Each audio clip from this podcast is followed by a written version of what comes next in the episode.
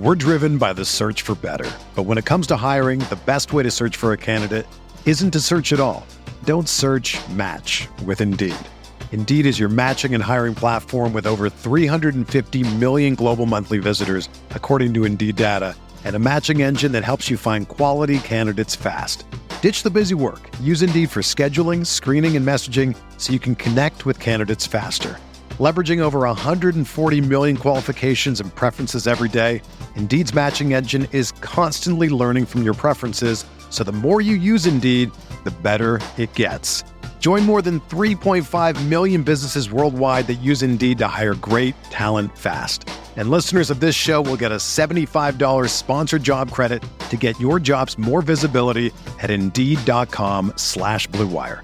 Just go to Indeed.com slash BlueWire right now and support our show by saying that you heard about Indeed on this podcast. That's Indeed.com slash BlueWire. Terms and conditions apply. Need to hire? You need Indeed.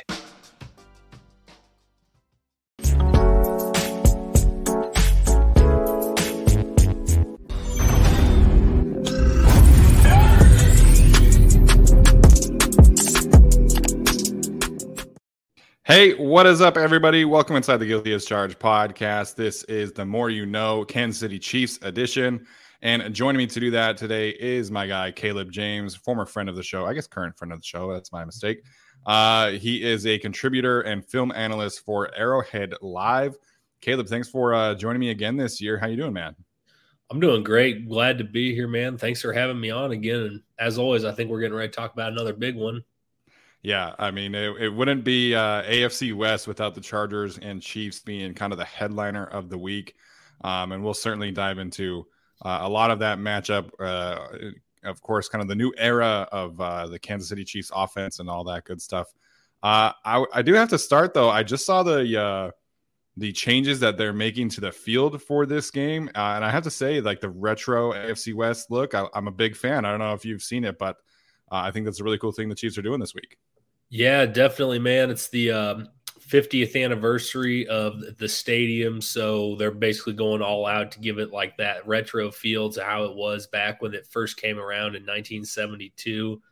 But yeah, I know, man, the Chiefs are one of the you know franchises. They're real big on honoring the past, honoring traditions. So that's just another great way they're looking to do it this year with the the slick red end zones.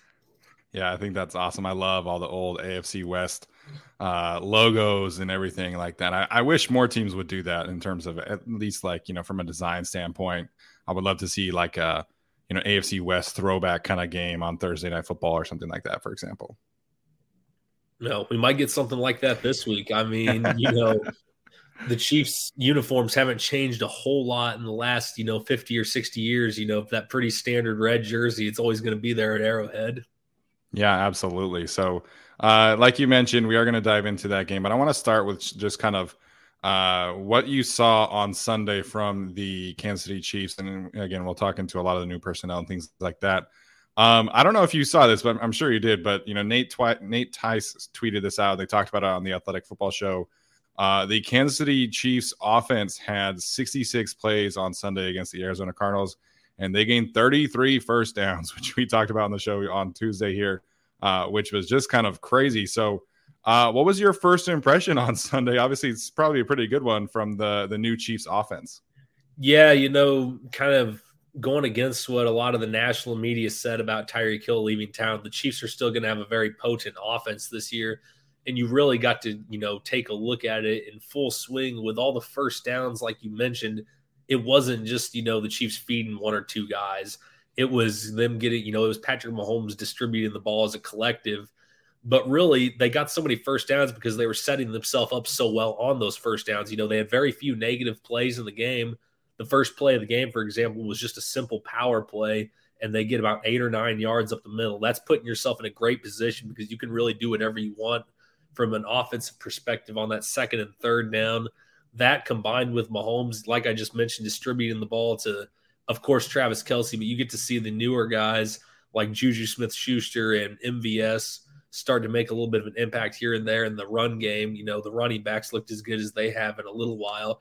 It led to like this, you know, it was, it was a pounding. I mean, they pounded the Cardinals who are having some issues defensively. They have a lot of guys out.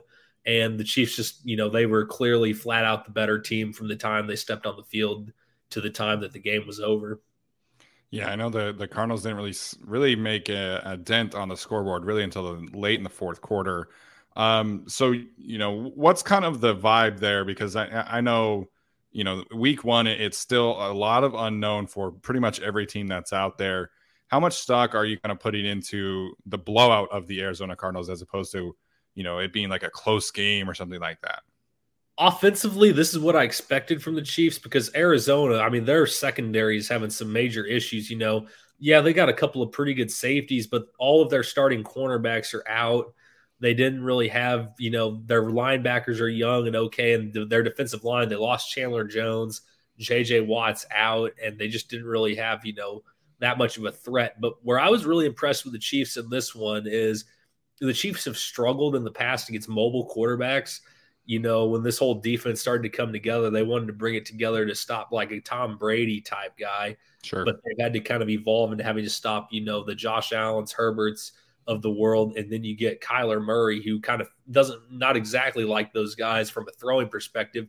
But if you, if you let, you know, if you let him kill him, if you let him kill you with his legs, he's going to make it a long day but really I was just impressed with the way they were able to contain him. And that's honestly the defense is what I'd look to more than anything for saying, yeah, okay, we you know, this was a positive week for the Chiefs.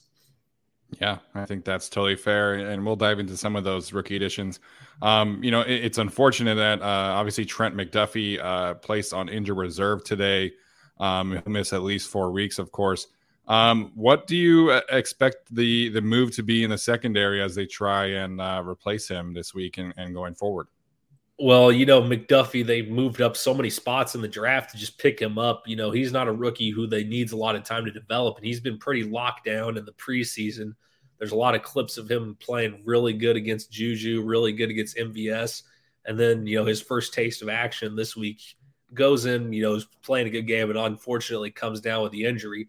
However, they drafted two other cornerbacks, and the Chiefs have a lot of corners on the roster. They have a lot of guys with experience. They also have L'Jarius Sneed, they have Rashad Fenton. You know, those are obviously, you know, the veteran guys in the room.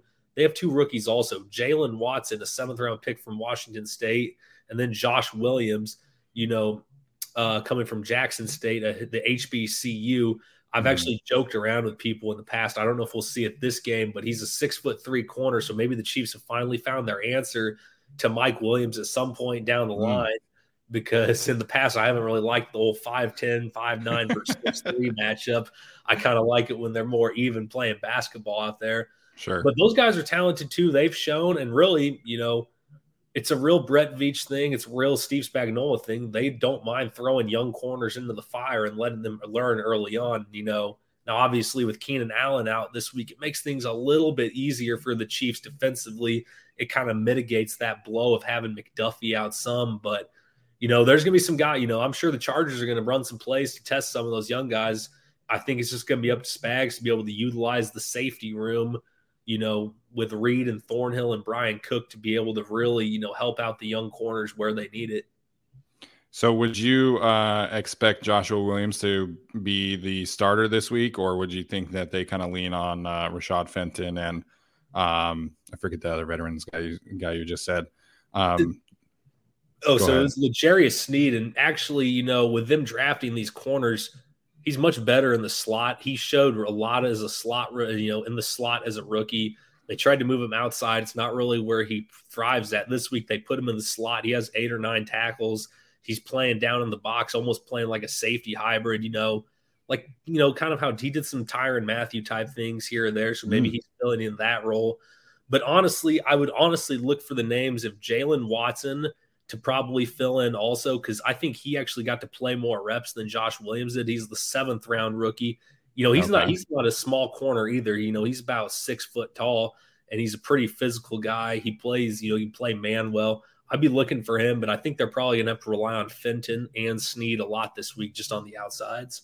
Yeah, absolutely. So uh, you mentioned uh, how they were able to kind of frustrate Kyler Murray. Of course, a lot of that at least from uh, my view on Pro Football Focus, probably was due to George Karlaftis, the rookie out of Purdue, uh, the other first round pick that the Chiefs had uh, this past April. So Uh, what did you make of the debut of George Karlaftis, and then you know by extension the rest of the pass rushers of the Kansas City Chiefs? You know, Karlaftis certainly has some juice, but it's nice to get Chris Jones surrounded by a competent unit mm. Because he's really what makes that whole unit. You know, he's what makes everything go. And Karlaftis had did, you know, I saw PFF, they had him listed down for six pressures, and he did do a good job of getting back there. Kyler Murray's a harder guy to finish the plays on because he's so quick and agile back there. But then you also got, you know, Karlaftis with his power You've got Carlos Dunlap, who had a sack, who worked the power, who worked well in combination with Chris Jones. The Chiefs only ran one stunt this week, and it resulted in a pretty nice sack of Kyler Murray. I'd expect to see more of that here soon. But just having these guys that you can put on the outside around Chris Jones and then maybe seeing, you know, maybe Frank Clark looking a little bit quicker, it kind of adds a different element to what they want to do pass rush wise that they haven't had in the last couple of seasons. But they did a good job of containing Kyler. They had a couple of, you know, just twist games here or there, or they had a couple of plays where they dropped back. They dropped back Karlaftis some, they dropped back Frank Clark some into coverage, almost like into like a muddled spy kind of look here or mm. there, just to kind of keep him around. I don't know how much of that they'll do this week versus Herbert, but yeah. if he starts killing with his legs, they might revert back to it later on. Yeah, I mean it's a good thing to have in the in the toolbox for sure. Um, I want to shift gears here and, and you know talk back about the offense because to me, like this Chiefs interior interior is is the best in the league. I don't, I don't know if Trey Smith is going to play or not, and perhaps you can speak on that. But um, what do you what have you seen kind of from the evolution of the Chiefs running game? Because I know you you look on again and the statistics are, are very very good from this past Sunday. Um, you know, reportedly they've done a lot more like heavy personnel and things like that. Do you expect Andy Reid to really rely, or not? I don't want to say rely, but like be more focused on the run game this year, I should say. I think that with Patrick Mahomes, it makes it hard to focus on the run game, but I think they have so many good pieces that it just adds another level of what they can do in the offense. And you mentioned that heavy personnel. They ran a high percentage of 13 personnel because they have three mm. pretty talented tight ends on the roster. Well, they have four really. Blake Bell on the IR like this you know, early on in the season. But they have Jody Fortson, who's starting to kind of show as a red zone threat. He looked pretty good. in his only catch of the, you know, his only catch of the game was a touchdown. But they also have Noah Gray, uh, fifth round draft pick from Duke last year. They're using him almost like an F back. They're using him right now similar to kind of how you know, I'm, he's not. It's definitely not a carbon copy, but some of the run scheme stuff they do, they do a little similar to how Juszczyk is used. Okay. You know, here and there. So it's a little similar to that, but they have these three guys that they can put on the field and create these blocking mismatches. And the reason they're still mismatches is because they're both pretty, com- they're all three competent. You know, Kelce, of course, but that's really been kind of the big, you know, the theme from camp, the theme from, you know, the preseason is they're getting into these, you know, they're getting under center, they're putting a fullback back there, or they're coming out with three tight ends and 13 or you know, doing whatever they can in 23. And they're going to come out and, you know, they ran power, they ran zone, you know, same as they always do, but they even mixed in a little outside zone here and there. And they have different guys playing running back. You know, they have Clyde Edwards Helaire who looked a lot better, but, you know, let, let's get to see more of Jerick McKinnon, what he can do because we had such a small sample size in the playoffs last year. Mm-hmm. And then, you know, the rookie Isaiah Pacheco, he's, definitely a sleeper. I don't. I know there's a lot of hype around him at camp, but if you've ever watched him run, you know when he hits that first hole and he gets into the secondary, he can fly now. Man, I'm.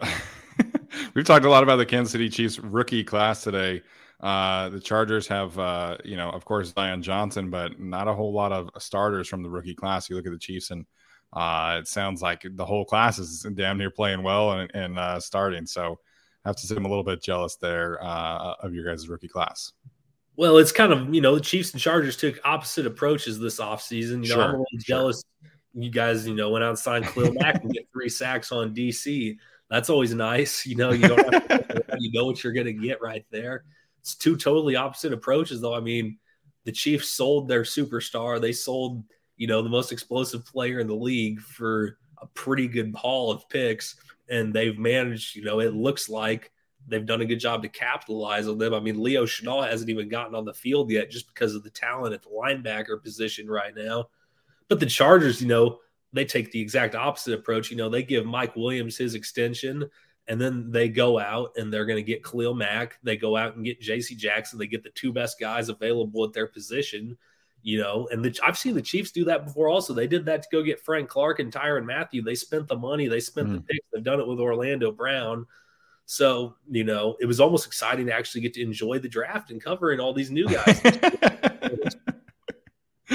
yeah, very different approach. Uh, you know, uh, the draft has been one of my favorite things because the Chargers, like, it's, you know, this that's the Super Bowl of the of the team for the last few years. So uh, I'm sure it was a fun change for you for sure.